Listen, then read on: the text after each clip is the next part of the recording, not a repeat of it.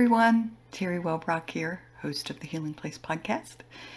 I had one of my previous podcast guests, Catherine Hughes, come to the Low Country area in South Carolina, visiting her cousin in Beaufort, South Carolina, which is about an hour outside of Hilton Head, where I live. And we had a wonderful visit, and while we were sitting and discussing trauma and trauma recovery and solving all the world's problems, while looking out across the Port Royal Sound on a beautiful day, she had mentioned that she listens to the show, which I want to thank her for. That's such a beautiful gift. And how she loves that I put out interviews that come at healing, and not just from trauma, but healing in general, from so many different perspectives. And so it was such a valid point that she brought up, and I just wanted to take this moment before the show to say, I know not everything is going to resonate with every person, but keep listening, keep looking, keep searching, keep finding that which resonates with you, and not just with this show and these interviews and these conversations, but be your own advocate, be your own hero by never giving up the search for solutions and resolution for your own healing journey, because as we heal and then put our stories out there, we help others along theirs. So anyway, I just wanted to bring that point up, and thank you for tuning in and inviting others to listen, because the show continues to grow, and I'm so grateful to all of you for being here. Thanks. Here's the show. Welcome, everybody, to the Healing Place podcast. I am your host, Terry Wahlbrook, and so excited to have with me today Laura Formentini, and she is an author, nonprofit photographer, and activist. So welcome, Laura. Thank you. Thank you, Terry. You have a book coming out in January, and we're going to talk about, I love on your website, how love and action heals the heart. It's beautiful. Yeah. Well, my, excuse me. So it's been quite a journey. Ever since my first trip to, I would say, Africa in Kenya. I've become a nonprofit photographer, an activist for numerous animal causes. I've opened an animal sanctuary, so I've really experienced who I am ever since my first trip to Africa.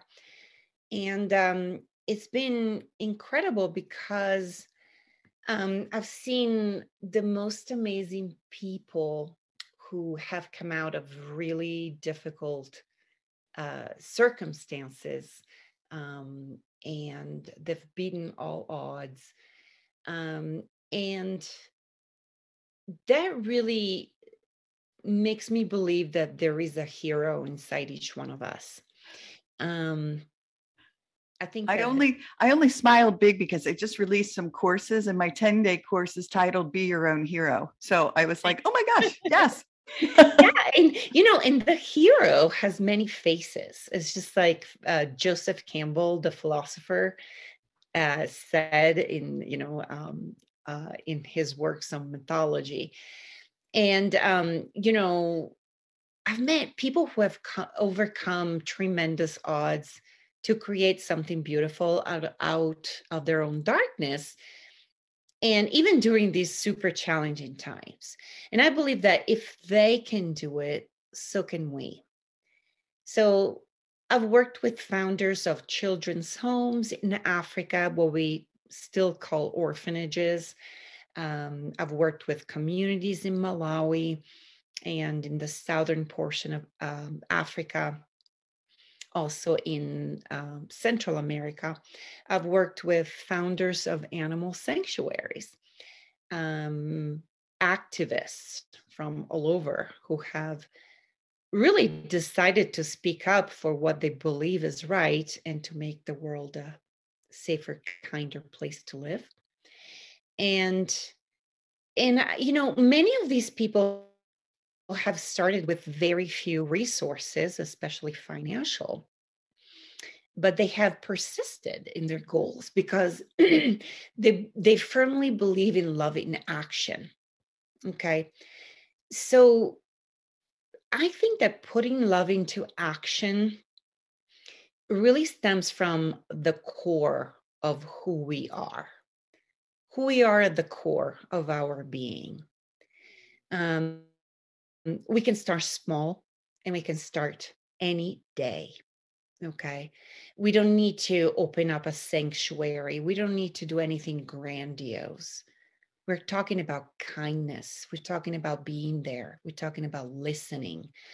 We're talking about becoming patient, saying sorry, forgiveness, but especially bringing justice to the surface always. Justice in public is a form of love. Whatever we feel is right and we want to bring to the surface, we should do that. Like, are we drawn to animals? Are we drawn to children? Do we want to speak up or stand up for a specific cause? It doesn't have to be anything grandiose. Again, we can all start small and we can all start exactly where we are. And yeah. I call that, I call the work, like when I started doing it, my soul work. I wasn't getting compensated for it, but it was trying to put out hope for healing messages and doing it with such great love, like just saying, I'm putting it out there for those who are hurting and those who need it. And it's just, I don't know, it's so fulfilling for me. Sometimes I feel selfish about it because it's so fulfilling on a heart and soul level. Yeah, but you know, it's about something. Okay, well, it's not selfish. It's something that I would say is helping others, but it's also helping yourself because you're part of the equation. Okay, so you're not left out of the equation. You're part of the whole universal thing. And so it's good that you're helping others, but you're also helping yourself. And so it's wonderful. I've sponsored more than 40 children through Plan International. It's a wonderful organization based out of Rhode Island, with whom I'm authoring a book on the positive impact of child sponsorship. For instance, sponsoring a child is a wonderful way of connecting with love in action, and is also a wonderful way for a grieving parent like myself to delve into another child's life and to make it better. So you forge this amazing relationship when you sponsor a child, and it's a relationship that can last, if you want to, a lifetime. Yeah. So you just brought up your loss. Do you want to talk about your grief journey and the impact that it's had and where you're going with your life? On one of my African journeys where I was collecting stories of transformation for one of my books, I received the news that my son Blaze had taken his life on the other side of the planet. I was in Ethiopia at the time, and he was in Colorado. So his name was Blaze, and he was an incredibly sweet, generous, ultra-sensitive soul, an empath, and I am one too. We had planned to work together in the nonprofit field. So I'd fundraise, and we would tell stories through the documentaries he would create. And it's sort of like seemed like we had both found our passions and shared the same emotions. Okay.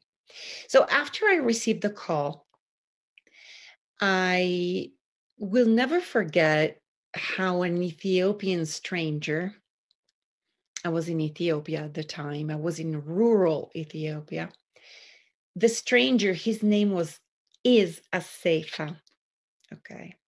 And he was a friend of one of my guides.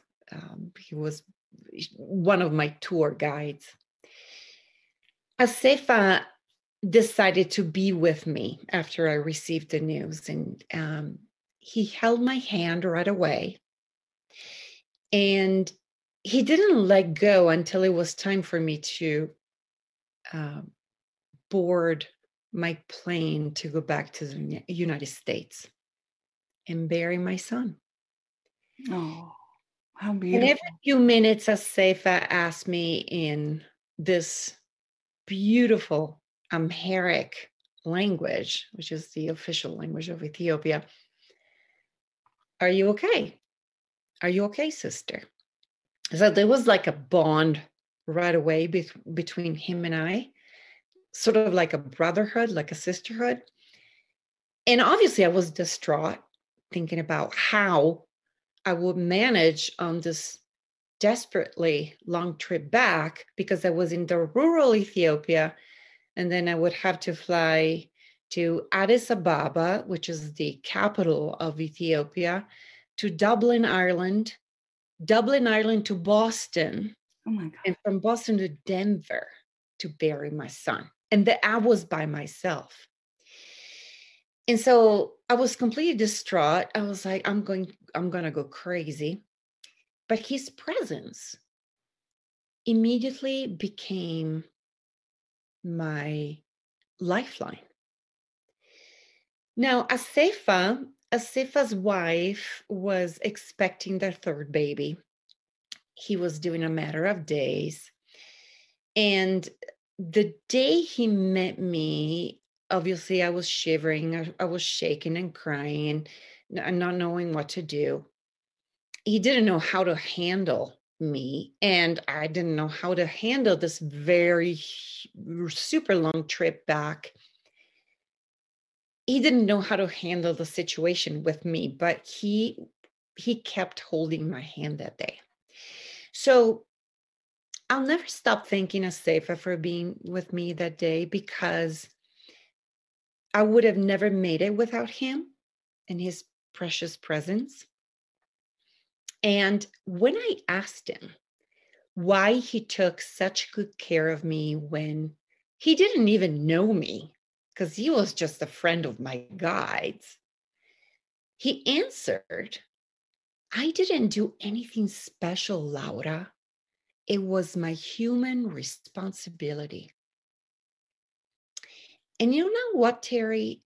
That is what motivated me to write 21 Olive Trees, A Mother's Walk Through the Grief of Suicide to Hope and Healing, because I feel that I have a human responsibility, just like Asefa, to lift up as many people as possible with the fables and the poems and the stories and the notes in this book. Yeah. These are stories coming from my own real experience of grief. And I'm hoping that these stories will give people something to hold on during their darkness, just like Asefa held my hand. So well, that's the visual I had, was that, you know, your book is really going to hold people's hands like he did. Yeah. I have to ask, do you see my light flickering in my office? I really don't. Have you seen it? Okay. Because it has not stopped flickering since you started talking about this. And see, there's something there. Yes, for sure. And it's just, I don't know. Blaze. Yeah. It's, you see it? Like if you look at Jake's, like my son's photo, like maybe you can see it flashing, but it's very interesting. I've been sitting here going, I hope she is seeing that my light has not stopped flickering. Oh, I see it now. I do. Yeah. That's so crazy. So, oh my gosh. Anyway, so sorry, I didn't mean to interrupt that, but yeah. I feel like we are surrounded by light right now, and light is teaching us something that we need to keep focusing on the light. That's the main thing. Yeah. Beautiful. There's a lot of darkness out there, but, and you know how the media seem to constantly portray darkness and, the bad stuff going on. But truly, there are so many amazing, wonderful people doing amazing, wonderful work in the world, behind the scenes. And we need to recognize that, because there is so much light out there. I agree. I just think there's more beauty. There's more, light than darkness, but we're inundated with it. I've stopped watching the news years ago. And when I scroll through Facebook, if I try to skip the negative stuff, because I feel it as an empath as well. I take that energy on. And so I really try to focus on the positive. Yeah. Sure. But this journey of grieving has really taught me that a lot of things. I mean, it's taught me a lot about myself, especially writing this book. It was very difficult because I really, number one, I had to, I started writing this book when COVID started. And so, we couldn't really go anywhere. And so I really had to sit with my emotions, and I decided to write. But it's really taught me that nothing really lasts forever, except I would say our relationship with the universe. Like we don't have to be who we were yesterday. And if we understand that everything in life is impermanent, we can accept not having tomorrow what we have today, and also of having tomorrow what we don't have today. So because of this, it's almost like this exciting opportunity that every challenge creates. We have a choice to love and choose joy instead of despair. I realized that also that this journey through grief has taught me that it's all about transformation. Everything in nature transforms. And I also realized that he never left at all. He has only transformed. And he's acting as my muse to bring healing transformation. Yeah. He was also my soulmate. So we lived, I'm from Europe. We lived together on two different continents. We lived in Europe and in America. And he was 21 when he passed. And that's why I picked the title, 21 Olive Trees, because obviously 21, that was his age. But then I also picked the olive trees because the olive tree is a symbol of wisdom and regeneration and peace. And he was a very wise soul, but extremely empathic. And he told me many times, Mom, it's so hard for me to be here.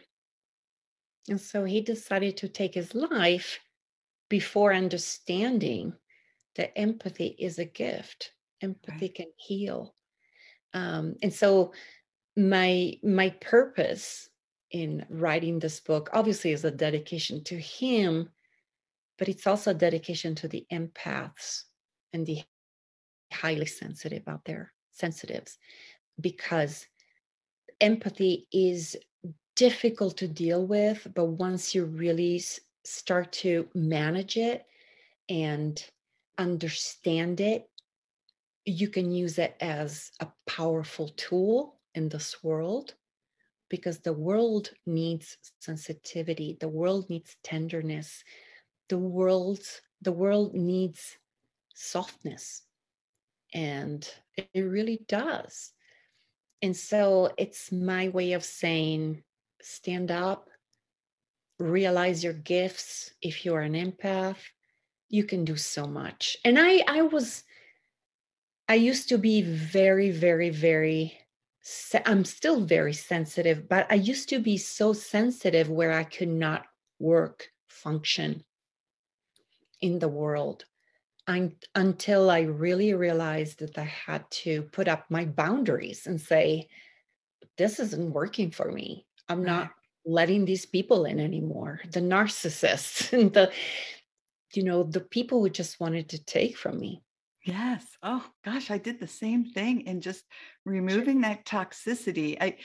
Well, one, I didn't know what a healthy boundary was. And then, so I figured that out. And then two, yes, when you have that, it's okay to remove that toxicity from your life. It doesn't mean you don't still love the person or you don't care for their well-being, but it can be from a distance. Yes. Yeah, it's okay, especially if you realize that you have a sort of like a mission in this world to spread love and joy and lightness and light and beauty. And, you cannot let these people take from you anymore. Right. And, they're on their path. We are on our own path. And that's fine. I mean, you realize that they are on their own path, but you don't have to engage anymore so that they won't take from you anymore, because it's easy to take from people who are so giving like we are. Right. And so, but Blaze was one of those people he was extremely giving and super generous and sensitive. He was also a musician. He was an actor.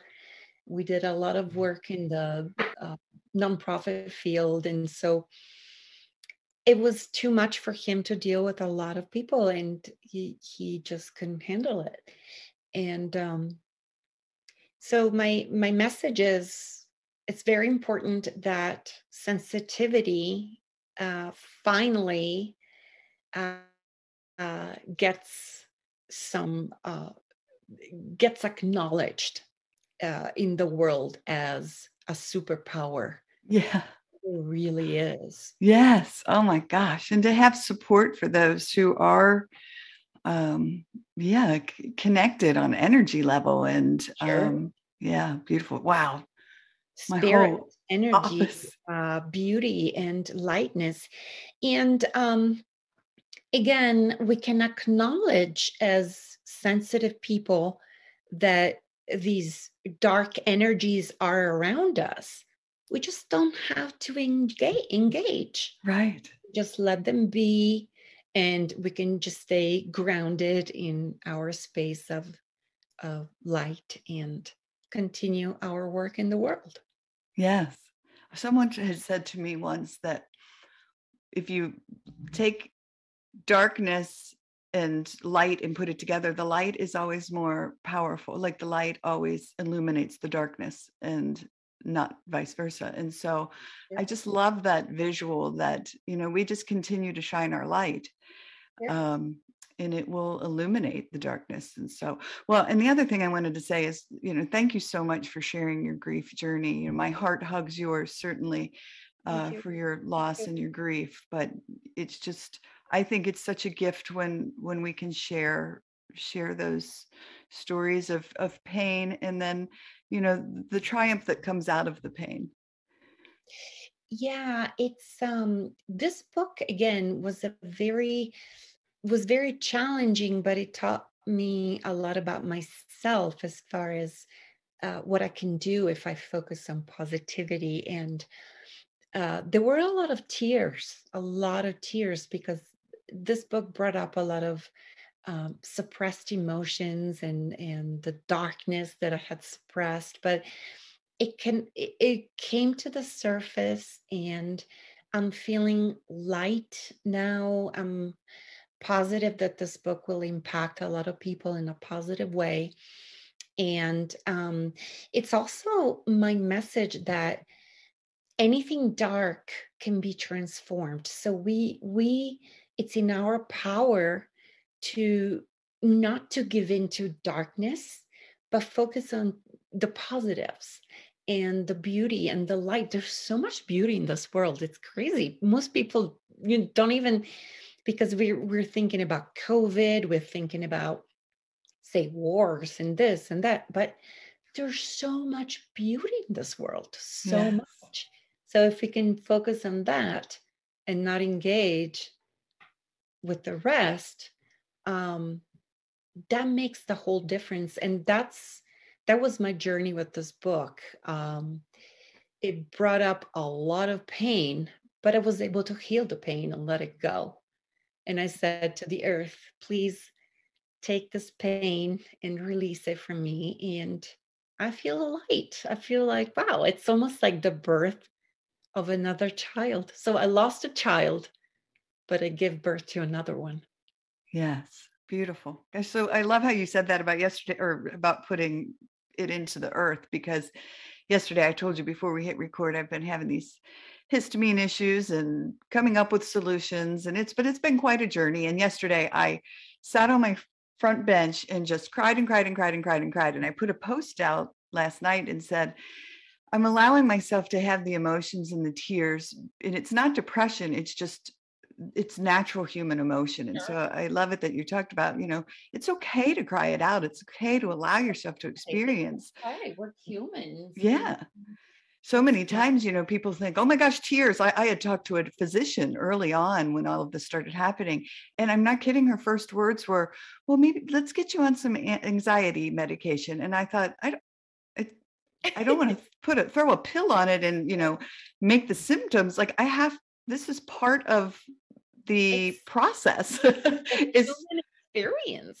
Right? Yeah, right. Right. But the one thing that I wanted to say was, so yesterday when I walked, after I got my cry out, I went over and I knelt down in the grass and I put my hands down on the grass, and I was just like, I'm just going to release this into the earth. So I love that you said that, because that's another part of that healing process. Yeah, and it really is. And we need to remind ourselves that we are human with a huge range of emotions, and it's okay. We're not superhumans. Maybe some people think they are, but we really go through the same things. I feel like we're all in the same boat, that we have a lot of money or we have no money. That we are beautiful or not beautiful. I mean, we're really going through the same things, the same range of emotions. And after living and working in Africa and disadvantaged countries, I've really realized that truly we're all the same. There really isn't much difference because we really need all the same things. And at the base, one of the things that we really all need is love and connection. It's not food. Yes, food and, the basics for the body. Yes. But to really thrive, we need love. We need connection. Yes. It's at the core. Love is at the core. And I think this pandemic, which is why it's really it can be considered a traumatic experience for so many, was that loss of connection and that loss of being supported and feeling alone or isolated. So yeah, but it also teaches us that we're all in the same type of experience in the end. Yeah. Yes, there is a loss of connection, but it doesn't matter if you're a celebrity or if you're just struggling to just, find some basic food. We're all really in the same boat, especially this. I think this pandemic has really taught us that it doesn't really matter what you have in a material sense. We're all really very similar. Yeah. True. I had a podcast guest call it, we're all in earth school. And I was like, oh my gosh, I love that, because it so resonated. It's like, yeah, we are. Sure. Totally. Yeah, that's awesome. So anything else that you wanted to touch upon that we haven't had a chance to discuss yet? Well, I just wanted to just say that grieving is a very, probably, especially for a mother, it's probably the deepest experience, deepest human experience. Loss is very, very deep.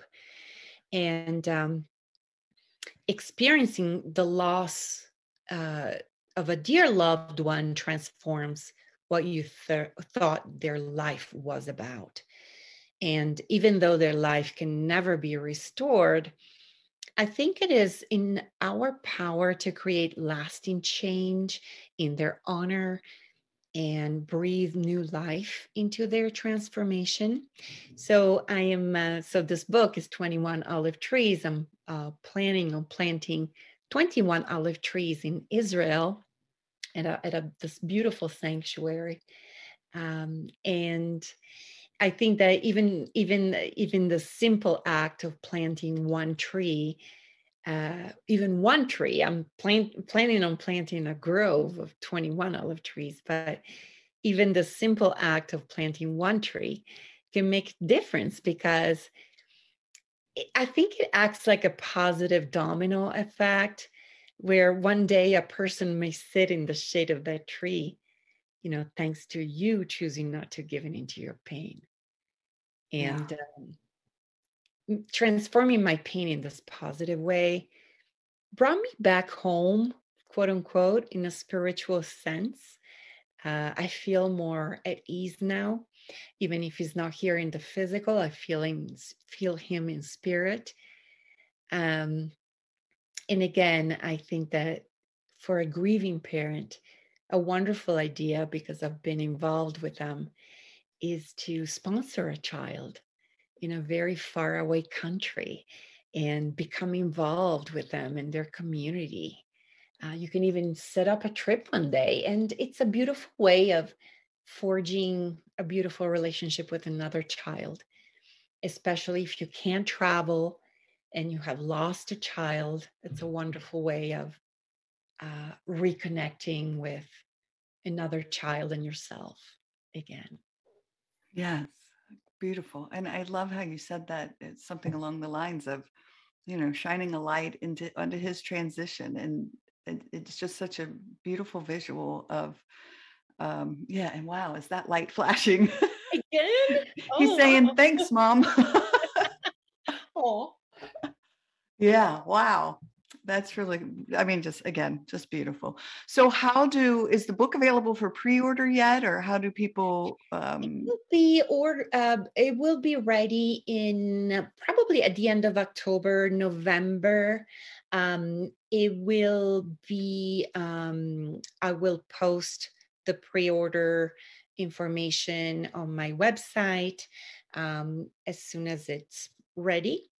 And it's it will be available on January 11th, 2022. And my website is lauraformentini.com, which is LauraFormentini.com. I'm also on Facebook. I'm on Instagram at author Laura Formentini. And so I'm excited, and I'm working on 2 other books on positive transformation. Wonderful. Well, yeah. So looking forward to, reading the 21, is it 21 Olive Trees? Yeah, it's 21 Olive Trees, a mother's walk through the grief of suicide to hope and healing. Yeah. Beautiful.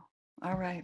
Well, thank you so much for being here and joining me on the show. Yeah. Beautiful conversation. And Max was such a good boy. He sound asleep on my lap. That's the first time he's ever done that. You must have like just the soothing energy that's come through, because he literally is snoring on my lap. Oh, that's adorable.